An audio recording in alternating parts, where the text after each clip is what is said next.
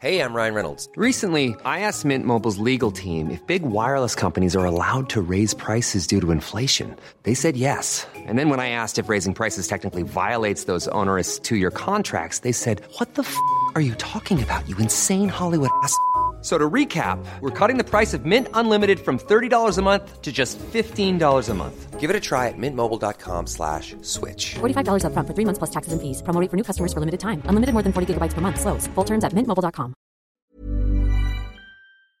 Here's a brief but annoying message to let you know that you could have first heard this episode nine months ago if you were a subscriber to our Iron Filing Society Patreon offering. For the price of a pint and a Saint Clement's each month, you can get up to four episodes a week, nine months before the rest of the world gets them.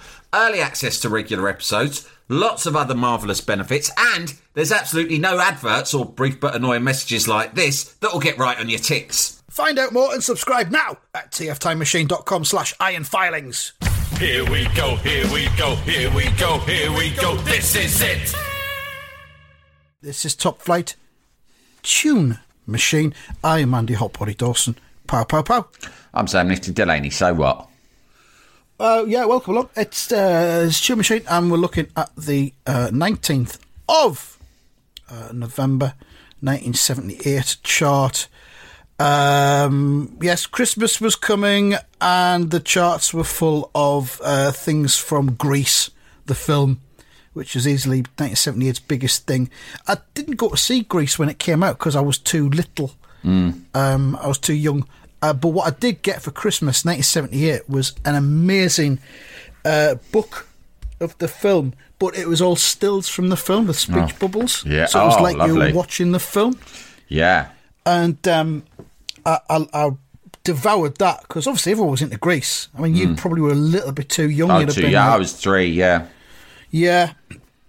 But everything was Grease, Grease, Grease, Grease, Grease, Grease, Grease. Yeah, I'm pretty and sure my de- brother Cass went to see it like seven times at the cinema. Yeah, probably, yeah. It was yeah. on for months and months and months at the cinema. And, um, yeah, I devoured this book and it felt as if I'd seen the film because I'd seen so many clips from the videos of the songs and everything. It was almost like you knew it by osmosis without even going to see the film. And I had this, this like a graphic novel, but in photograph form. And I looked and they're on eBay and they're about fifty quid now. Mm. They're still on there. I am not going to get one. I'll just uh, say that now. The thing about Grease is, right, it's a fucking banger of a film. It's yeah. on the best films ever. It's certainly one of the best musicals ever. And when yeah. you when you think, oh, it was this phenomenon, it's like, yeah, I don't remember that because I was three. But there is no part of me that thinks, oh, that's weird. It must have been a certain time. Of course it was a phenomenon.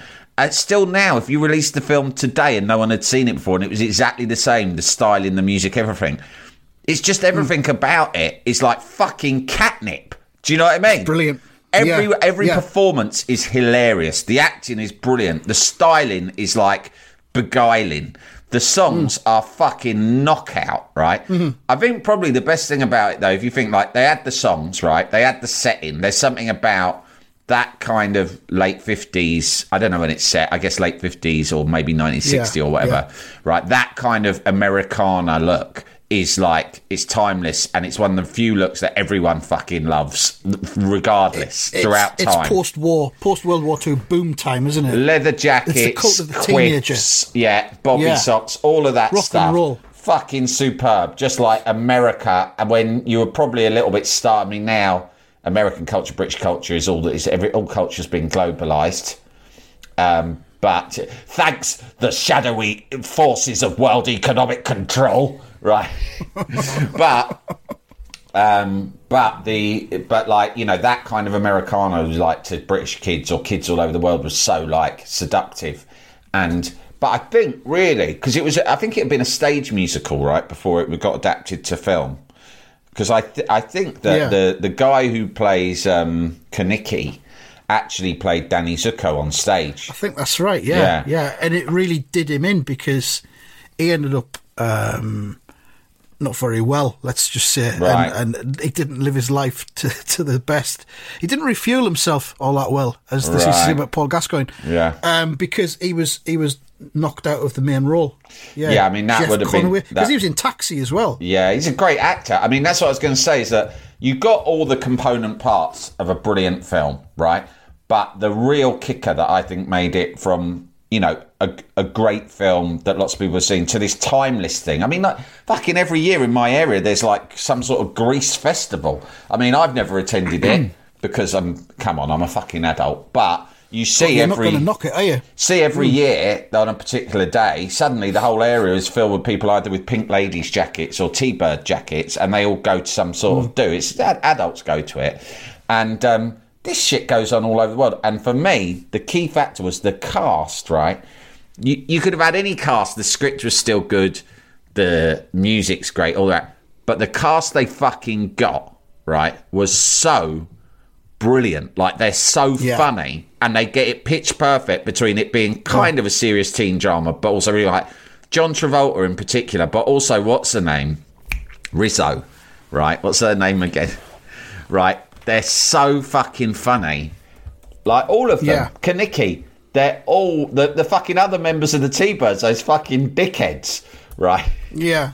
Like... Well, you, you'll regularly get people on social media saying, look at this. This man is meant to be playing a teenager in this film. Yeah, he's clearly thirty-two.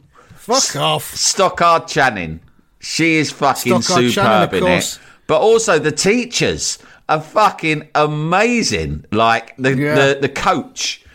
Um, yeah, fucking Eugene yeah. as well. I'm looking at them all now. Like Craterface, fucking hell, Shasha Gregario. They're fucking amazing. So many good bits. So Sid, many good bits. Sid Caesar plays Coach yeah. Vince. Track yeah. running, long distance running, like. It's just fucking non-stop brilliant. And I, I've I've always thought it's like what tips it over the edge from being great to being like legendary is that they had like the best fucking cast who get like, who are so funny all the way through it. Um, yeah. But also just the Bee Gees, that, that the opening song, which of course is, they're all sort of fifties influenced rock and roll mm. apart from the opening one, which is by Grease. Frankie Valli. By Frankie Valli. But that's written by written the brothers by the Gibb, right? It is. I mean, that is the best song in the soundtrack. It's the best song in the soundtrack, which is saying something because all the songs are good. But that song, if anything, is an underrated fucking banger. Totally. And it starts the film and it knocks you out. It's got like that animated opening, hasn't yeah, it? Yeah, the animated with opening. All, when I was a kid, on. that was my favourite bit because obviously you prefer yeah. cartoons to humans when you're a kid, don't it's, you? It's like the same as the Pink Panther films. They always yeah. had the animated opening because it's the Pink Panther from the Saturday Night Fever cartoons. On the and he's somehow in this film. In front of the T V and Grease is on and you're like, here comes the cartoon bit. Whoa, come on! And Grease is on! Everyone, Grease is on! And this would have been like in the eighties. Do you know, years after it came out, it's still my reaction now. My oh. kids love it. My kids yeah. love it. You know, it's yeah, just fucking it's sensational. It is. I feel like I want to watch it now. I feel I like I want to do a fucking. Well, it's Easter holidays. My kids are bored. I might suggest later we watch a bit of Grease. Um, you should. Yeah, it's probably on the telly anyway. It's Easter. Is it an Easter film? I don't yeah. know. It feels like it is. I mean, John uh, Travolta obviously is like he's become because of the old Scientology and whatnot. People laugh about John Travolta, right? Because he did turn weird.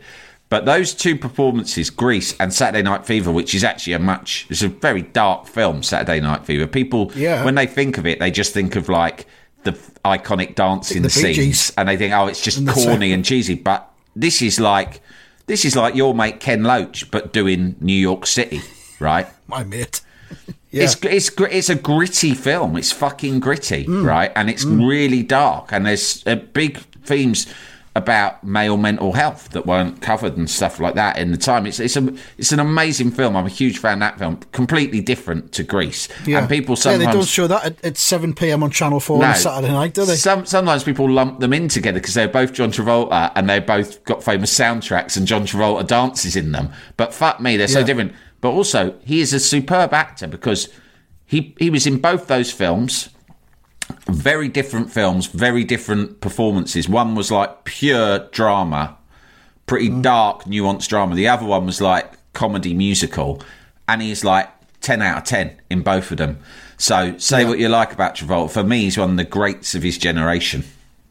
Yeah, and his second act when he came back and he did Pulp Fiction and uh, Get yeah. Shorty and stuff like that. Yeah. All great. Amazing. Face great Off. People actor. Like Face Off. That, like, I'm not so oh, into yeah. that, but people love oh, it. Do you not like Face Off? I do like it. I don't. Some people, like, love it, like it's their favourite film. I do like it. I might actually rewatch it soon. I do think it's the best premise for a film ever. Yeah. I do I do think that, like, I was telling, like, um, Len about it recently. I can't remember how it came up. And he went, what's that about? Yeah. And I said, mate, it's literally about two geezers who swapped faces. And he was practically crying with laughter. He thought I was on the wind-up. I went, no, that's what it literally is. One's a goodie and one's a baddie, but they swap faces. Oh, it's, it's so good. Two fellas yeah. who swap faces. And you've got Travolta and Nicolas Cage hamming the shit out of it. It's fucking it's, amazing. Oh, great. oh talking it's of great. Nicolas Cage, he's been in a good film that I watched recently that's very funny. Um... Uh, I'm trying to remember what it's called. It was quite famous last year, I think. The Unbearable Weight of Massive Talent. And Nick Cage yeah. plays himself in it, right? Yes. Is it good? I've it, not seen it. It's fucking funny. I mean, oh, Nick Cage right, is okay. amazing, and he's just basically ripping the shit out of himself, you know? Yeah. Um, and uh, as this sort of mad, egotistical actor who feels like his career might be on the slide.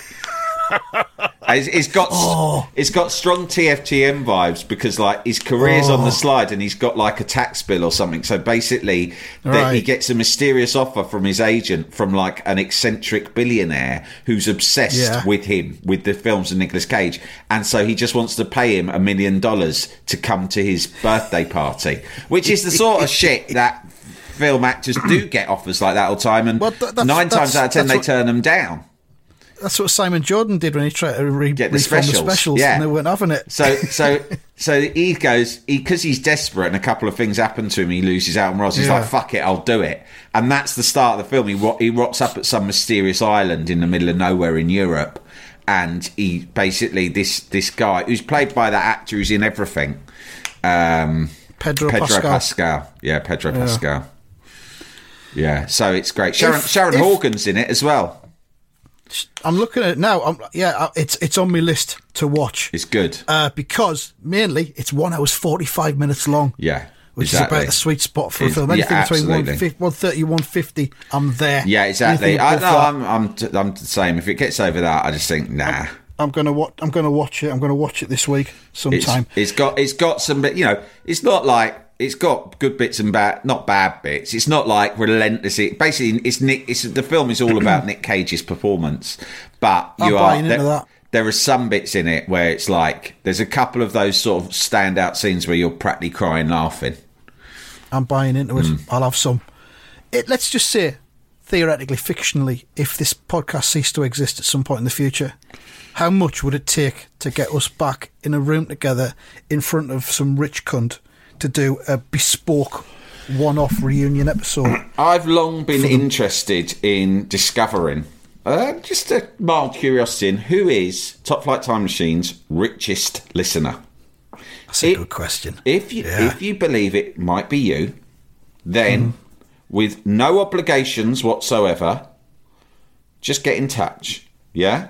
Get in touch. Mm. We won't expect anything from you, and you needn't expect anything from us necessarily. Mm. Although we're open to suggestions. No, we're not. We're not on the make, but we're interested, and we're not going to reveal any of it on the podcast. Let's just say, if you believe that you might be the richest listener, if you feel that you're in with a chance, you're there or thereabouts. Let's just say, if you feel that you're in the top one percent richest listeners to Top Flight Time Machine, drop us a line.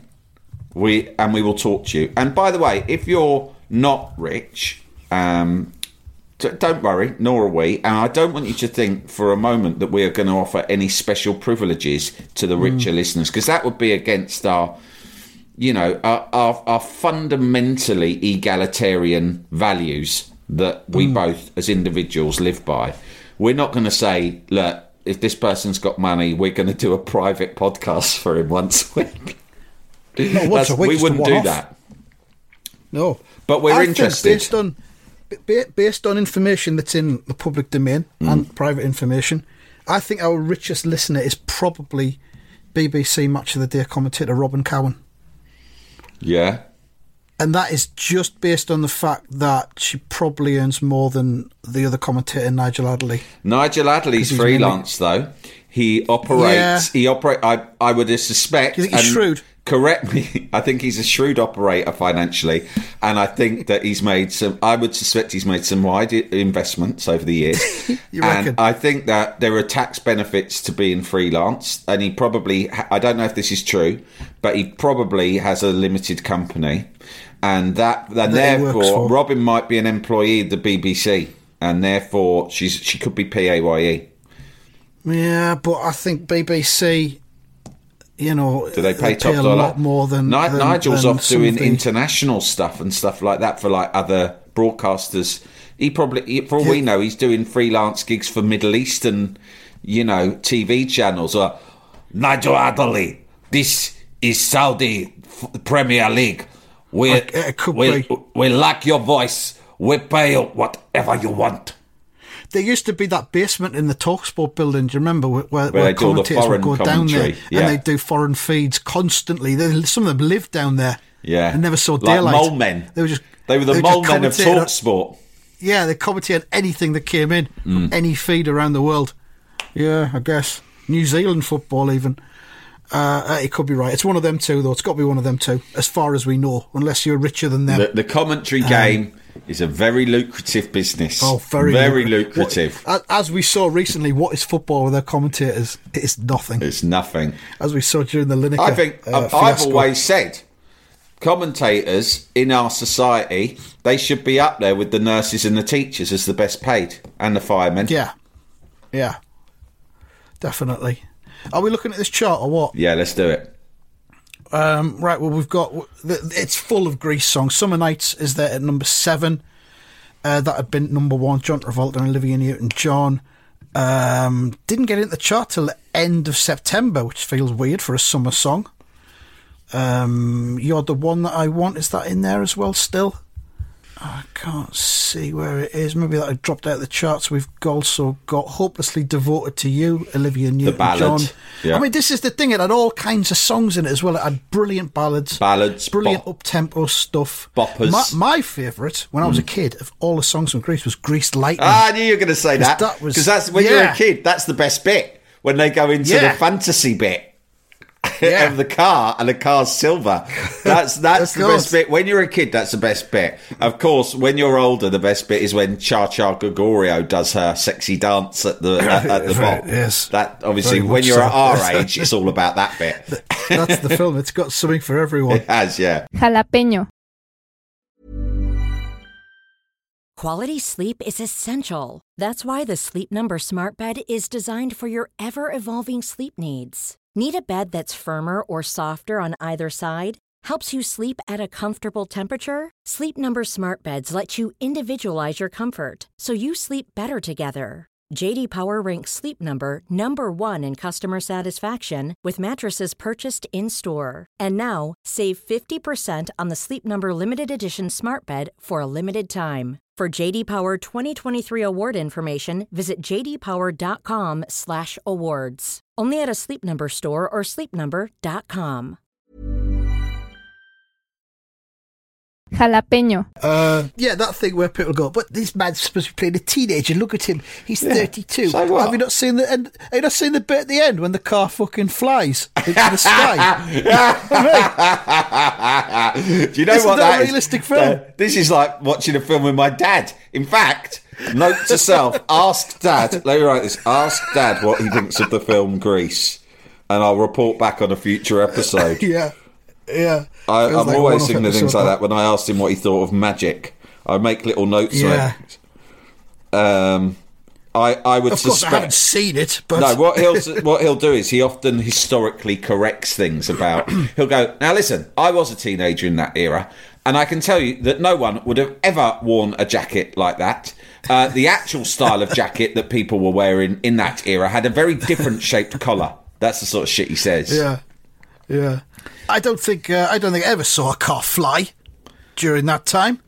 Ridiculous, ludicrous. We were in. There was a shop. There's a shop in Brighton that I used to love when I was a student, and it sells mod gear, right? But mm. it's not vintage; it's reproduction stuff, right? But when I was a when I was a young lad in the nineties, Euro ninety-six, I would go in there and I'd chat to the guy and you'd buy Fred Perry's or what have you. And one time I was in Brighton with my dad years later when I was in my thirties and the shop's still there. It's called Jump the Gun. And I said to him, because my dad was a very observant mod in the sixties, right? He was very... Best kind. Yeah, it very extreme, like really observant, and is like, you know, he's a, he's a, he's a fantastic source of like sort of cultural history on that stuff, but... he takes it a bit too seriously because I said, come in this shop, I really like it. It sells all the sixties gear like you used to wear. Well, because it's all reproduction, I took him in there and it was a giant mistake on my part because I should have known. I foolishly and naively thought he would approve of this shop and of me for liking this shop. But quite the opposite was true. He came in and was immediately angered by the inaccuracy of the reproductions. And he Good. There was one thing that was like, they advertised it as the classic, I can't remember what they call it, but it's a classic style of shirt worn by James, by Sean Connery, I believe, in Goldfinger, in a scene when he's by the swimming pool. And there's an mm. open neck sort of sixties kind of um, polo shirt, right? And right. they had a picture of Sean Connery wearing it from the film next to their rack of these shirts going... you know, genuine reproduction. Well, this it's only a small one. shop, yeah. And the bloke who runs the shop's a lovely guy. I've known him and chatted to him since I was like a student. He's still there now, and he has. He's one of those guys who's very into clothes. He knows about the details and the history, and he'll. When I was a young bloke, I'd go in and he'd talk to me for a long time back because I was interested in that sort of thing. Well, it was terrible because I've brought my dad in thinking they'd get on. They did not get on. My dad has taken one of these shirts off the shelf and loudly explained. To everyone, mainly to me, but it's to everyone who would listen, exactly what was wrong with the re- pre- reproduction of, and exactly why it was inaccurate and false advertising for him to suggest that it was anything like the one out of the James Bond film or anything that anyone would have worn in the sixties. And no yeah. one could argue with him because, unlike all of you, I was around in the sixties and I was wearing shirts and they were nothing like this. Good day. You said there that they didn't get on. I don't think that's fair because I'm sure the shopman tried his best to get on. Yeah, he tried his best. And I don't think my dad was trying to um, anger or upset the shopman. He felt it... He just wanted to be right. He, he wanted everything to his, be right and correct. He and felt proper. It was his social responsibility. Yeah, accuracy. To tell, us, to tell yeah. us all that this shop was a fraud and a waste of everyone's time and money and should be closed immediately. Brilliant. Uh, how did we get onto that? I don't know. No, but, but we're still uh, talking about look, Grease. Blondie hanging on the telephone, number nine. Yeah, yeah. Uh, I, Blondie I, just course, entering their imperial phase there. Uh, I interviewed Debbie Harry and what's his right. name only last year. Chris Stein. I must have yeah. talked about that on the podcast oh, quite a lot. You told me about it. I don't know if you talked about it. You told me about it straight after it happened before Oh, yeah, I was so excited. So I'm still excited now just Zoom, thinking about it. it. Yeah, yeah, Chris Stein... Debbie Harry and Johnny Marr. Chris Stein's in yeah. New York. Debbie Harry was in her home in New Jersey. And mm. Johnny Marr was in his studio in Manchester. So they were all on home turf. And uh, it was quite it was quite the task for me, even as Britain's best journalist, to wrangle them all into a coherent conversation. I think you said Debbie was struggling with the technology somewhat. She was. It was funny because it was one of those Zoom calls that you get on and people always struggle with. You know, Debbie Harry is, I don't know, what's in her seventies now? Oh, yeah. So it was a bit Mid like seventies, being yeah. with your mum, trying to like work mm. out the Zoom and the volume and all of that. But she was absolutely charming. They all were, but she in particular... Um, yeah, I melted, mate. I mean, you would, God, wouldn't you? I'm not surprised. I was, I was rooting for you. Yeah. I asked I, you to leave it switched on in the background so I could be connected in as well, but you I, wouldn't do I did, that. I did my best. I did my best to get through it with my dignity intact. Yeah. And I think I just about managed it. Yeah, good stuff. Good for you. Um... What was I going to mention? There was something else in here as well. Shawaddy Waddy at number five. Former was, contestants yeah. in the uh, Top Flight Time Machine hardest group. I think yeah. they only made it to the quarterfinals Pretty in the end. Angelise, uh, solid Shawaddy Way track. I was going to mention the Buzzcocks, who are number oh, yeah. thirty-seven, just because the Buzzcocks are easily the best group to have come out of the punk thing. Uh, out of the, your Sex Pistols, your Dams, your Jams, your Clashes, the Buzzcocks had the tunes. Mm. And melody trumps everything else. And if you're not into the Buzzcocks, if you've not really heard much by them, go and listen to their compilation album, Singles Going Steady, which has got their first seven chart hits. It doesn't have their first single, Orgasm Addict, on it. Mm. Well, maybe it does, actually. Maybe it does. I think it does. It's got the first eight singles then, and the B-sides on the, on the other side. And they're just all, every song, all the B-sides sound like singles as well. It's just amazing. The Buzzcocks are brilliant.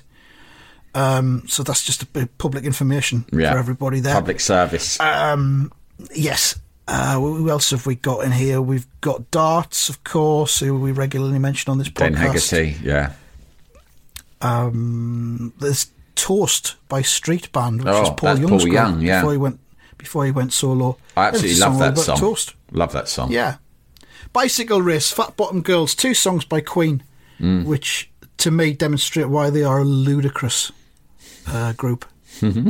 But that's just my opinion. That's something I like to espouse now and again.